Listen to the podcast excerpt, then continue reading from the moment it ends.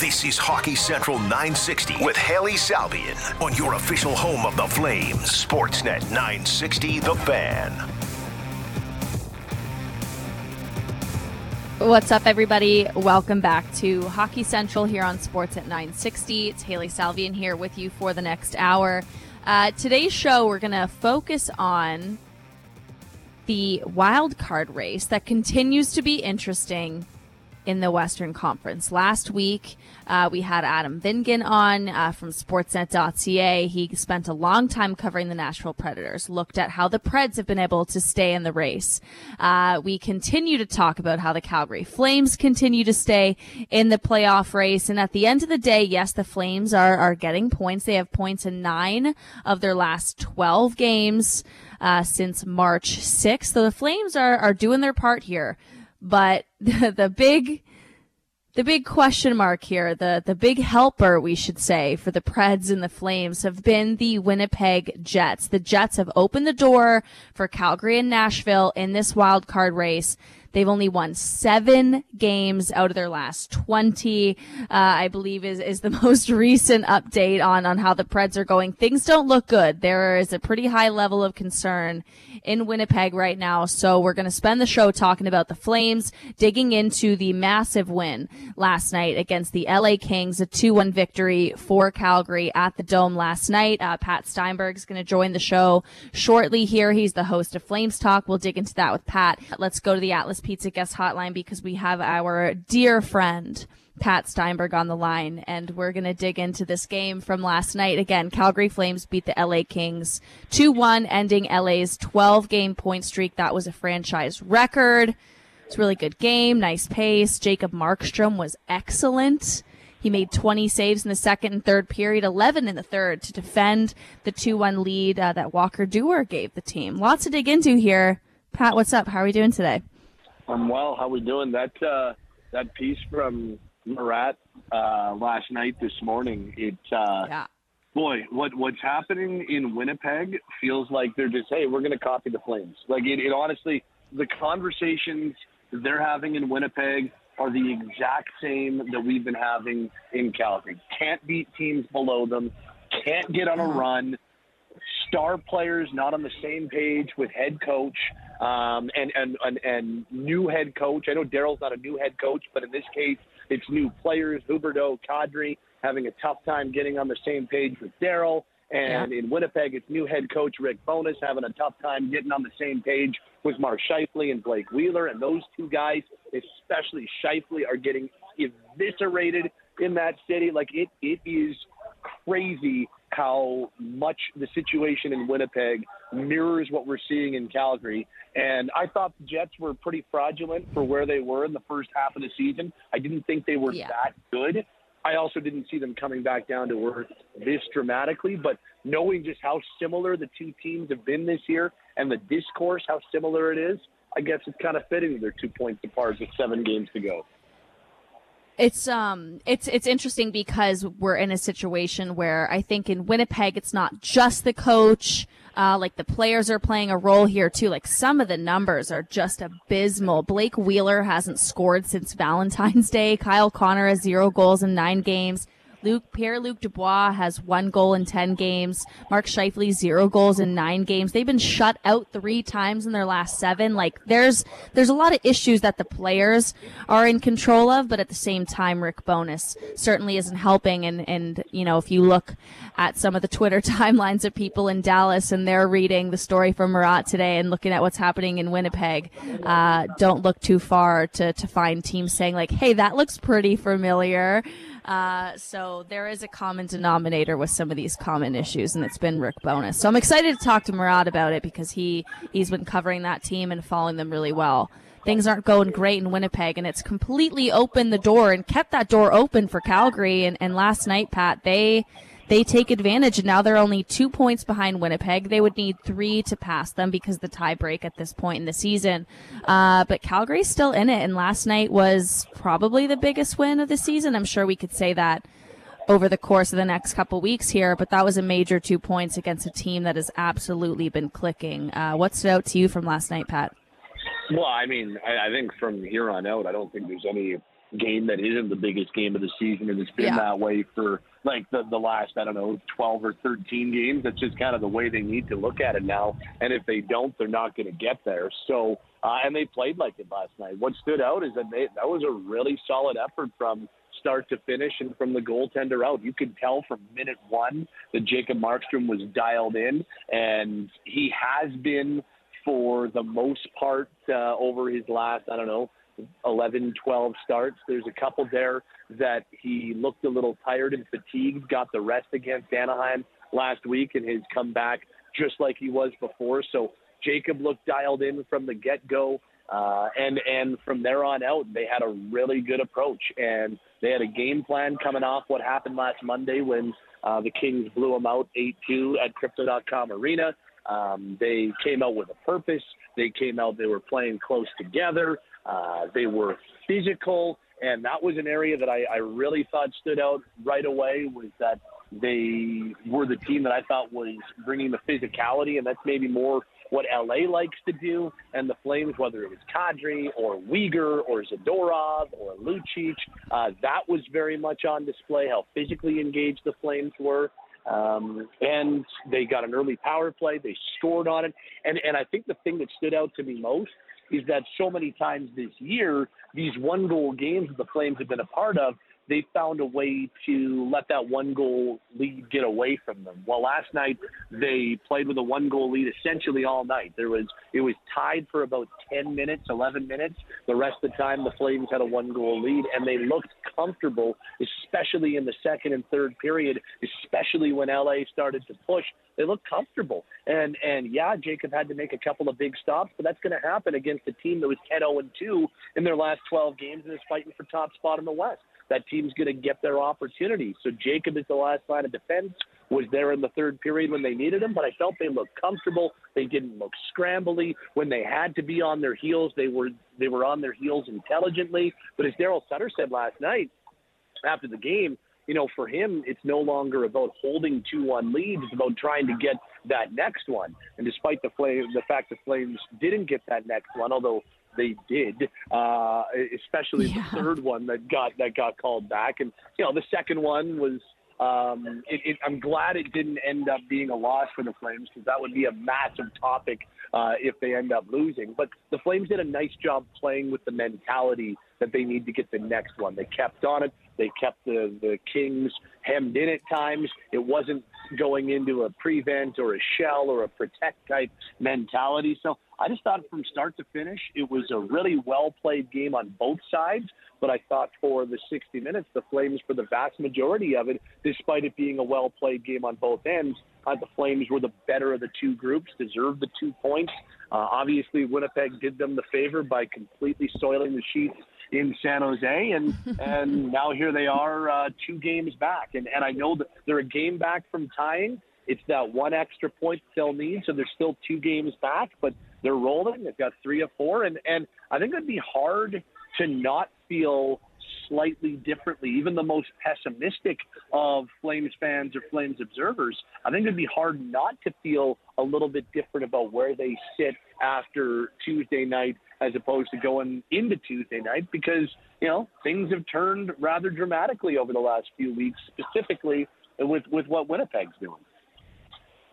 Yeah, and I think if you look at the strength of schedule, and I know that this is something we've talked about before, like, you know, this team hasn't exactly shown that they've been the beneficiaries of an easier strength of schedule because they've had issues playing down to opponents. Uh, but we're also seeing a team that is collecting points. They have at least one point in nine of their last 12. They're 7 3 and 2 since March 6th. So maybe we're looking at it's a small ish sample size, but we're looking at a Flames team that seems to be putting things together at the right time. And in terms of strength of schedule for the rest of the season, there is not a team with an easier strength of schedule than the Calgary Flames. They play 57% of the rest of their games at home uh, which is a benefit. And the average opponent's, you know, projected points at the end of the season is 76, which is the lowest in the league. Whereas Winnipeg actually has a bit harder of a schedule. It's not super difficult. It's not super easy either. The Jets are playing, you know, 71% of their games at home. Uh, but the average projected point total of their opponents is 92. So Winnipeg's going to be playing some tougher opponents than Calgary. So there's a real opportunity for the Flames to, to capitalize on the Jets completely falling apart.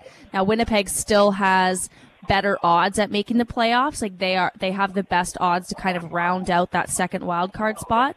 But, but it's close. You know, Dom Luszczyszyn does his daily, uh, playoff projections, Pat, and the Flames have a 28% chance at making the playoffs.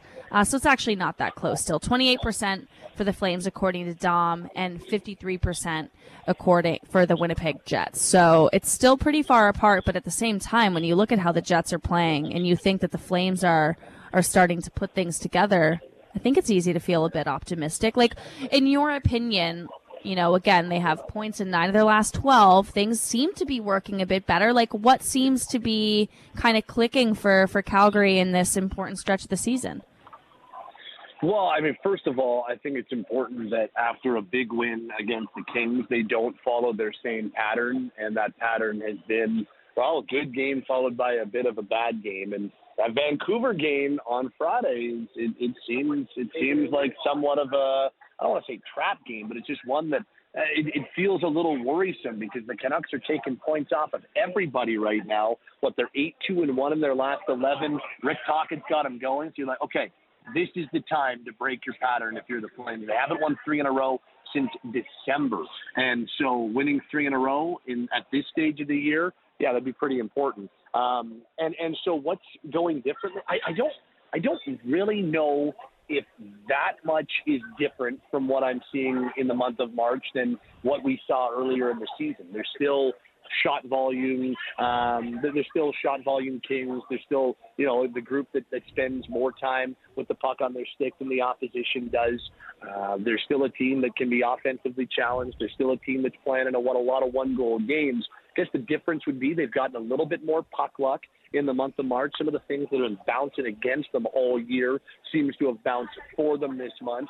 And and I think the the biggest the biggest thing that's been different is the play of Markstrom. And I know that the Dallas and LA losses were nights where he was not necessarily on, but those are the two, and the rest of them, 10 or 11, have been really, really good. And so the way Jacob is playing, and not just giving them a chance to win, but kind of really solidifying things, and I think exuding confidence out from the group to, to the group in front of him. I think that's the biggest change from what we saw in October through February, uh, where he wasn't doing that, and you didn't know who the best option was to go with on a night by night basis in net. Now you know. There's no doubt about it. They made the right call to put Jacob back in as the starter in the final quarter of the season. I wondered if that was the right call. I, I questioned it. It was the right call. Uh, there was no reason for me to question it. Uh, that he has responded in the right way. So that to me is the number one biggest reason is what we've seen from Jacob. And, you know, Huberdeau's been putting up a little bit more in terms of offense.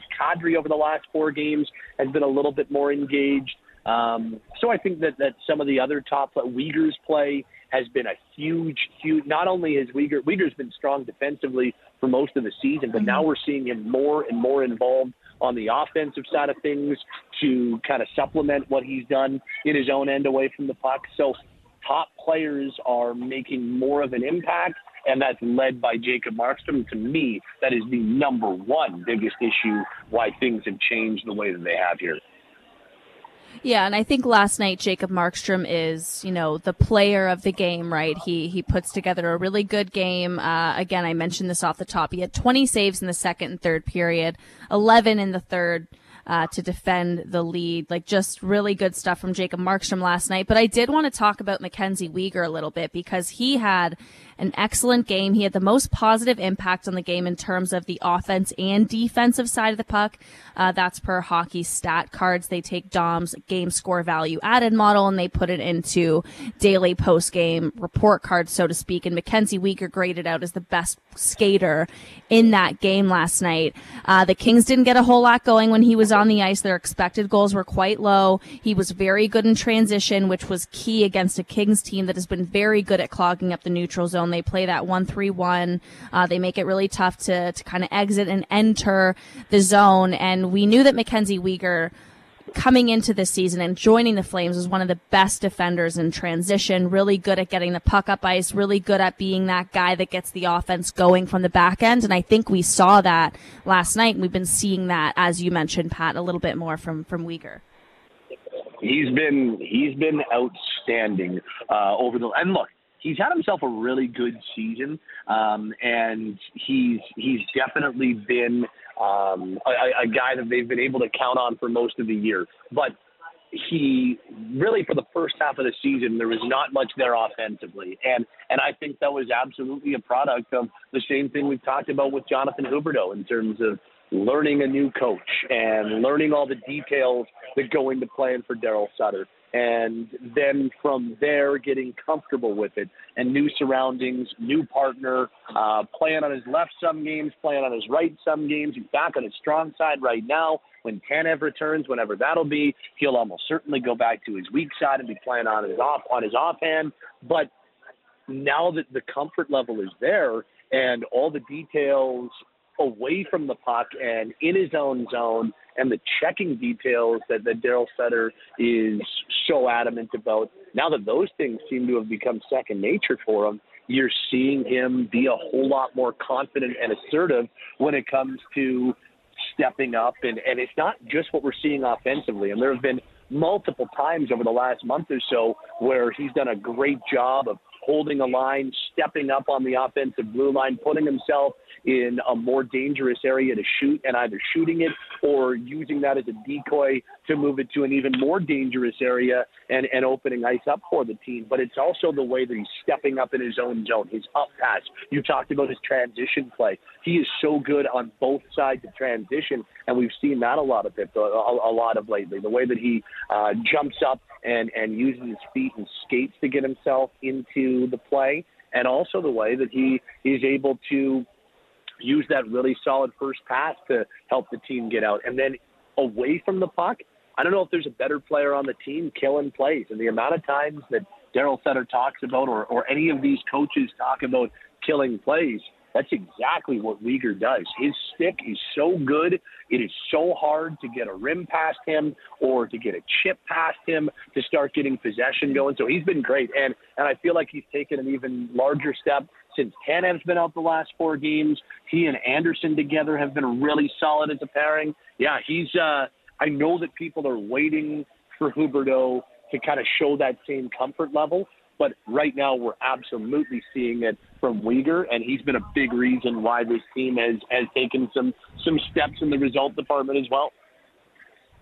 And last night, of course, it's it's Walker Duehr who gets the game-winning goal. You know, there were a couple insurance goals that got called back that probably shouldn't have. Uh, I mean, we heard from Daryl Sutter. He thought both of them were goals. I don't know if you agree or disagree, but regardless, it's Walker Duehr who gets the game winner to make it 2-1 in the first period. Jacob Markstrom holds on to the lead. Uh, we did get a note in the text line that, you know, Walker Duehr's not getting enough credit this season. So I do want to, you know, give him his flowers a little bit. He's a guy that's come in. He, he plays a role. Uh, he does it really well. And it seems like he's progressed a lot over the course of the season as well. What, what have you seen in terms of growth and impact from Walker Duehr this season?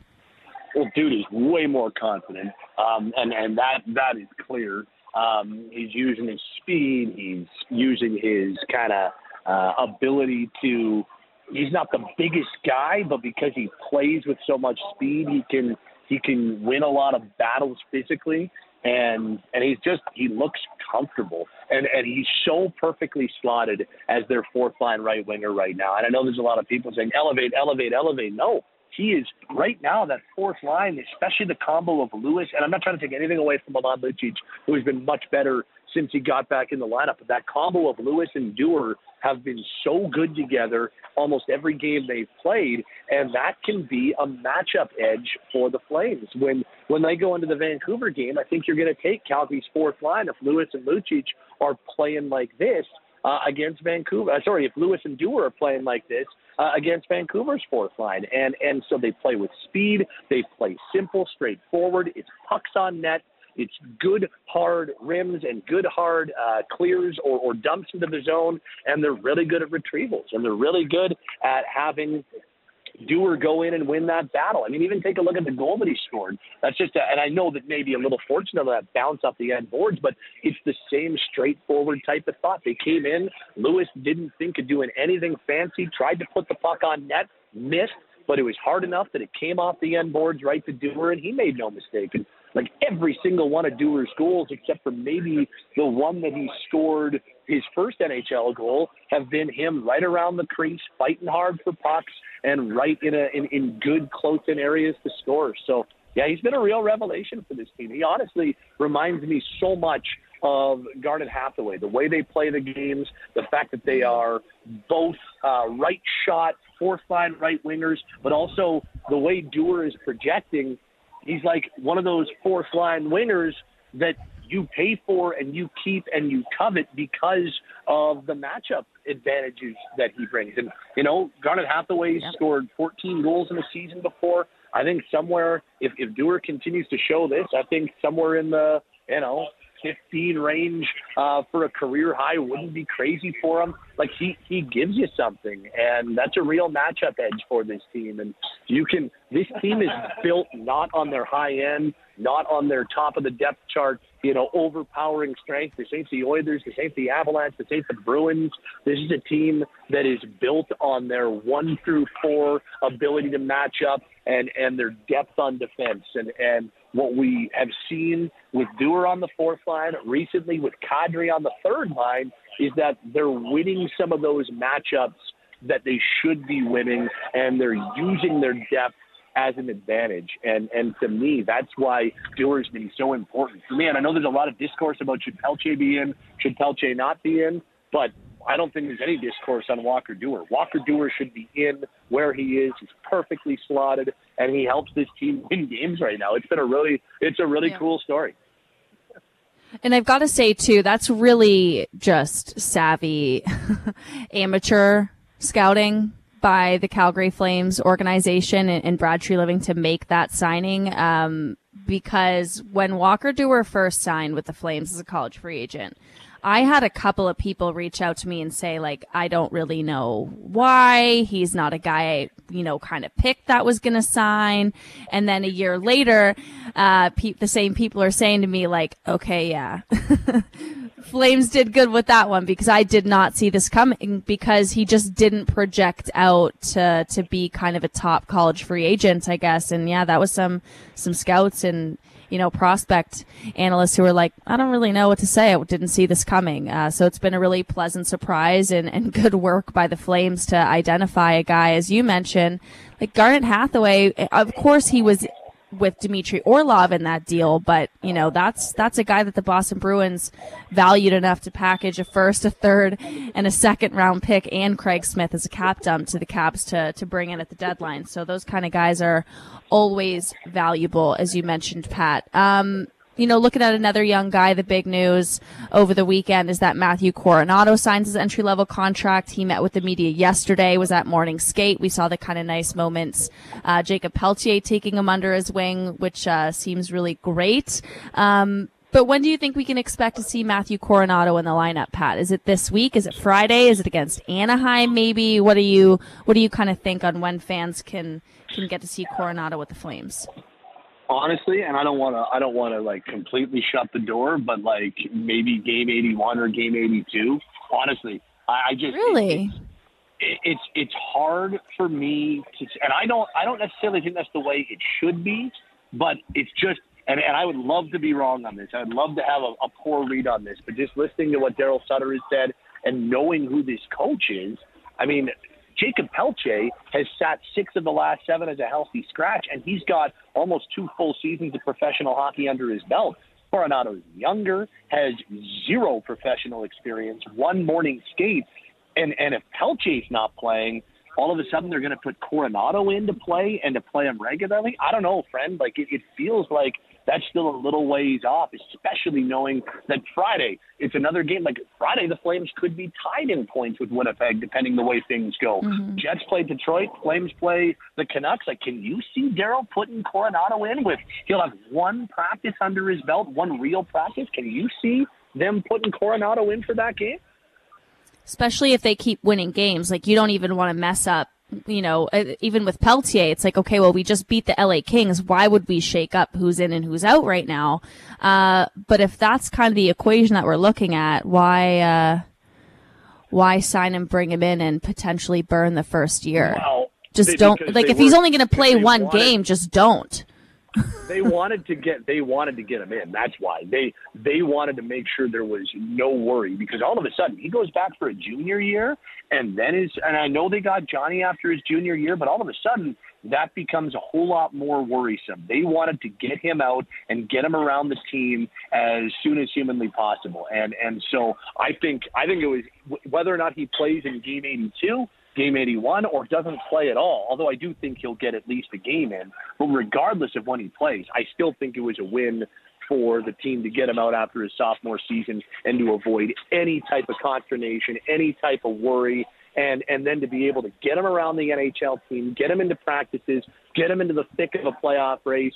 Uh, look, I would love to see him play. I'd like to see him play. I think that he could add something. He's a what do they got to lose in terms of a right shot, right wing scoring threat. I'd like to see it. I really would. Um, and I think it would be a cool experiment because even though they're coming off a win over the Kings and they're right there for the playoffs, they still need scoring punch. So, in my opinion, yes, I would put him in. I just don't think it's going to happen. My read is is that it, it, it feels still a little ways off. So, and whether and, and, and whether or not they do it or not, or they wait uh, five or six more games to do it um, or not, Right.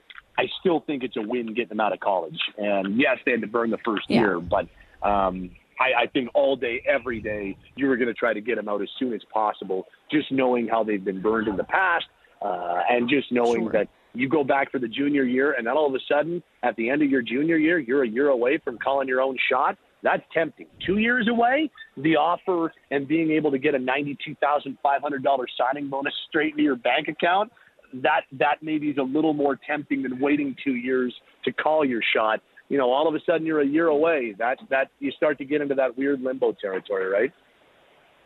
Yeah. Okay. Good point. It's fair. Um, and the one thing too is like, this isn't, and I think Matty Beniers has kind of been the example of like, ooh, a college player can come in and make an immediate impact. I mean, that was garbage time. The Kraken were, were out of it. They were not going to make the postseason. And Matty Beniers is a great player, but he's even said, like, I went in into like kind of a no pressure situation, could add a little spark. And, you know, this is kind of the opposite of that. The Flames are in must win games every single night. And so, you know, you got to think your prospects well. Do you want them to potentially lose confidence? Do you want to put them in that situation? Uh, there's lots to consider there with Coronato. Uh, last one for you, Pat, before we let you go final seven games of the season coming up for the Flames. What is like the single biggest thing that needs to go right for this team to catch the Winnipeg Jets and make the playoffs? Well, I guess two things come to mind right away. They got to beat Winnipeg uh, a week from today, so that's game 79. They got to beat Winnipeg heads up in their last matchup, and they got to like, they got to get Markstrom or not get Markstrom. They got to have Markstrom continue playing the way that he is. Those are the two things without question that need to happen for this team to make it. And and Nashville remains this stalking horse. It's hard to see how game 79 and game 81, 79 in Winnipeg, 81 at home to Nashville. It's hard to see how both those games don't have significant meaning in this playoff race. Uh, Winnipeg and Nashville play once more as well. So there's three more head to heads in this three way somewhat turtle derby for the last wild card spot. Um, so, Sure. but yeah, I think the two things they got to beat Winnipeg straight up, and you know, preferably in regulation. Obviously, the the overtime shootout thing doesn't help as much, but you just got to beat them. Period. That's one. And number two, Markstrom just got to keep on rolling the way that he is, and at this rate, and maybe you put Vladar in for Chicago on Tuesday of next week, but at this rate, we're getting a steady dose of Jacob Markstrom for the rest of the season, as we should. I don't have this off the top of my head, Pat. Uh, maybe it's because so the Jets won one, the Flames won one. So if the Flames get this next one, then the Flames get the tiebreak. So that's obviously very critical, right? Against On the season series? time- the- Yeah. Yes, but the season series is the number four tiebreaker. So the number one tiebreaker Ooh. the Jets have and that's the regulation wins. So Jets have three more regulation ah, wins right. than Calgary. Um, and they've got what eight more ROWs. So the Jets hold yeah. the first. They'll, they'll hold the first three tiebreakers unless Calgary can close that gap between now and the end of the regular season on regulation wins, which is difficult but not completely out of the yeah. question. But the Jets have the upper hand if it ends in a tie. That's why realistically the Flames are going to need to pass them and be a point ahead of them to get in. Yeah. Can't rely on the tiebreak. Yeah, Flames have 28 regulation wins. Winnipeg has 31, and they're both at 75 games on the season. So that'll be a tough one to, to close the gap on. So best not to rely on the tiebreakers. Thanks for this, Pat. Bye, friend. Okay, there goes Pat Steinberg. He's the host of Flames Talk. You can catch that show later this afternoon from 4 to 6 o'clock. That was the weekly Pat chat with my uh, my buddy Pat Steinberg. And that conversation is brought to you by the Atlas Pizza Guest Hotline, presented by Atlas Pizza and Sports Bar, using the same secret recipe since 1975. You can dine in at 6060 Memorial Drive Northeast. Take order delivery at 403 248 3344. We're going to head to break and coming up next, we're going to continue this kind of look at the wild card race in the West. The Winnipeg Jets have opened up the door and they have kept it open with their play. Only seven wins in their last 21 games. We're going to break all that down. That's coming up next on Hockey Central on Sportsnet 960 The Fan.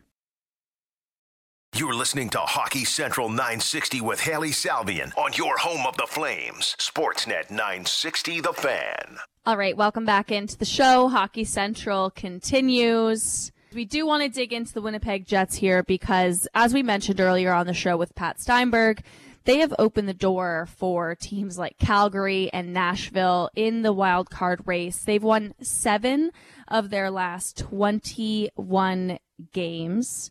Uh, players are, you know, on massive goal scoring droughts. There's been issues with the coach, uh, issues with the players. They're not seemingly not on the same page. And, uh, we can just go through some of these numbers here. Goal scoring is a massive issue for the Winnipeg Jets right now. In the last seven games, they've been shut out three times. Mark Scheifele has zero goals in nine games. Blake Wheeler has zero goals in 21 games. Kyle Connor, zero in nine. Pierre-Luc Dubois, one goal in his last 10. And it looks like one of the big issues for this team right now is the coach and the fact that the coach and the players are not on the same page. Uh, we heard last night Mark Scheifele talking about things that are going wrong in Winnipeg right now and how uh, they need to hold the puck more and look for high danger chances and get into spots where they can score more from. You know, Mark Scheifele talking about puck possession being great. And then, you know, very shortly after we hear Rick Bowness come out and talk about how they need to not just keep holding on the puck. They need to get shots on net and put pucks out, uh, and, and quit holding on to it. You know, you don't have to look for the perfect opportunity. Just shoot the puck. So, uh, it looks like Mark Scheifele and Rick Bowness are on two completely different pages when it comes to how things should go. Uh, and you know, last night there was a really good example of of you know, something that's going wrong in Winnipeg that is kind of on the coach. So, uh, this is from Murat. You know, look no further at some of the issues la- that this team is facing. That in the first period of Winnipeg's three nothing loss to San Jose last night, uh, Mark Scheifele spins off a check. He's behind the Sharks net. He puts a very good pass, a very dangerous pass to his line mate in the slot. However, that line mate was not, you know, say Nikolai Ehlers, who is second on the team in scoring. Um, it was Blake Wheeler, who has not scored a goal since February 14th. Uh, again, he's one of those guys in a massive goal scoring drought, zero goals in his last 21 games. Uh, but it's Blake Wheeler who gets that pass from Mark Scheifele because it's Blake Wheeler who's on the top line in Winnipeg right now. Uh, and Nikolai Ehlers, again, who is one of the most productive players on the Winnipeg Jets, is on the third line. Uh, so it's little things like that that have been going on in Winnipeg that's kind of made people question, you know, these are very strange lineup decisions. Uh, you know, why are some players getting docked their time on ice? Why are some players being elevated up the lineup? And uh, this is something that is not entirely new with a Rick Bowness coached team. Uh, you know, one of my colleagues, Saad Yousuf, had a really great thread on, on Twitter yesterday or this morning, I should say, looking at all of the similarities between what's happening in Winnipeg and what happened last season in Dallas. Um, you know, strange lineup decisions, uh, strange deployment and ice time decisions. You know, Rick Bowness very pointedly calling out the players. Um, you know, veteran players publicly at odds with the coaching philosophy and scoring gone dry. So while I agree with a lot of fans and other, you know, kind of critics of the Winnipeg Jets saying, well, at some point these players need to just put the puck in the net. I mean, Blake Wheeler's on the top line. Uh, you know, if he's being given that opportunity, if he's being you know, given these passes, he needs to put the puck in the net. He needs to score on those opportunities. And sure, I agree with that. At some point, the players need to perform, but at the same time, it's on the coach to make the right personnel decisions. And if Blake Wheeler has shown that he can't put the puck in the net in those situations, why is he being put there versus somebody who's shown that they can bury that opportunity in the past. So again, it's the Winnipeg Jets that have really opened the door, uh, and it's on Calgary to kind of take this opportunity and run with it. Um, as we mentioned on the segment with Pat, uh, the Flames currently have a 28% chance at making the postseason as per Dom Luszczyszyn's model. I believe MoneyPuck has them a little bit higher at 31%. Uh, the Winnipeg Jets, though, still have the better odds at making the playoffs and, and rounding out that final wild card spot in the Western Conference. Um, but the Flames do have a, an easier strength of schedule. The Winnipeg Jets do have a bit uh, tougher sledding down the stretch here. So we'll see uh, if if Calgary can take advantage of that strength of schedule, and if Winnipeg continues to kind of bleed points.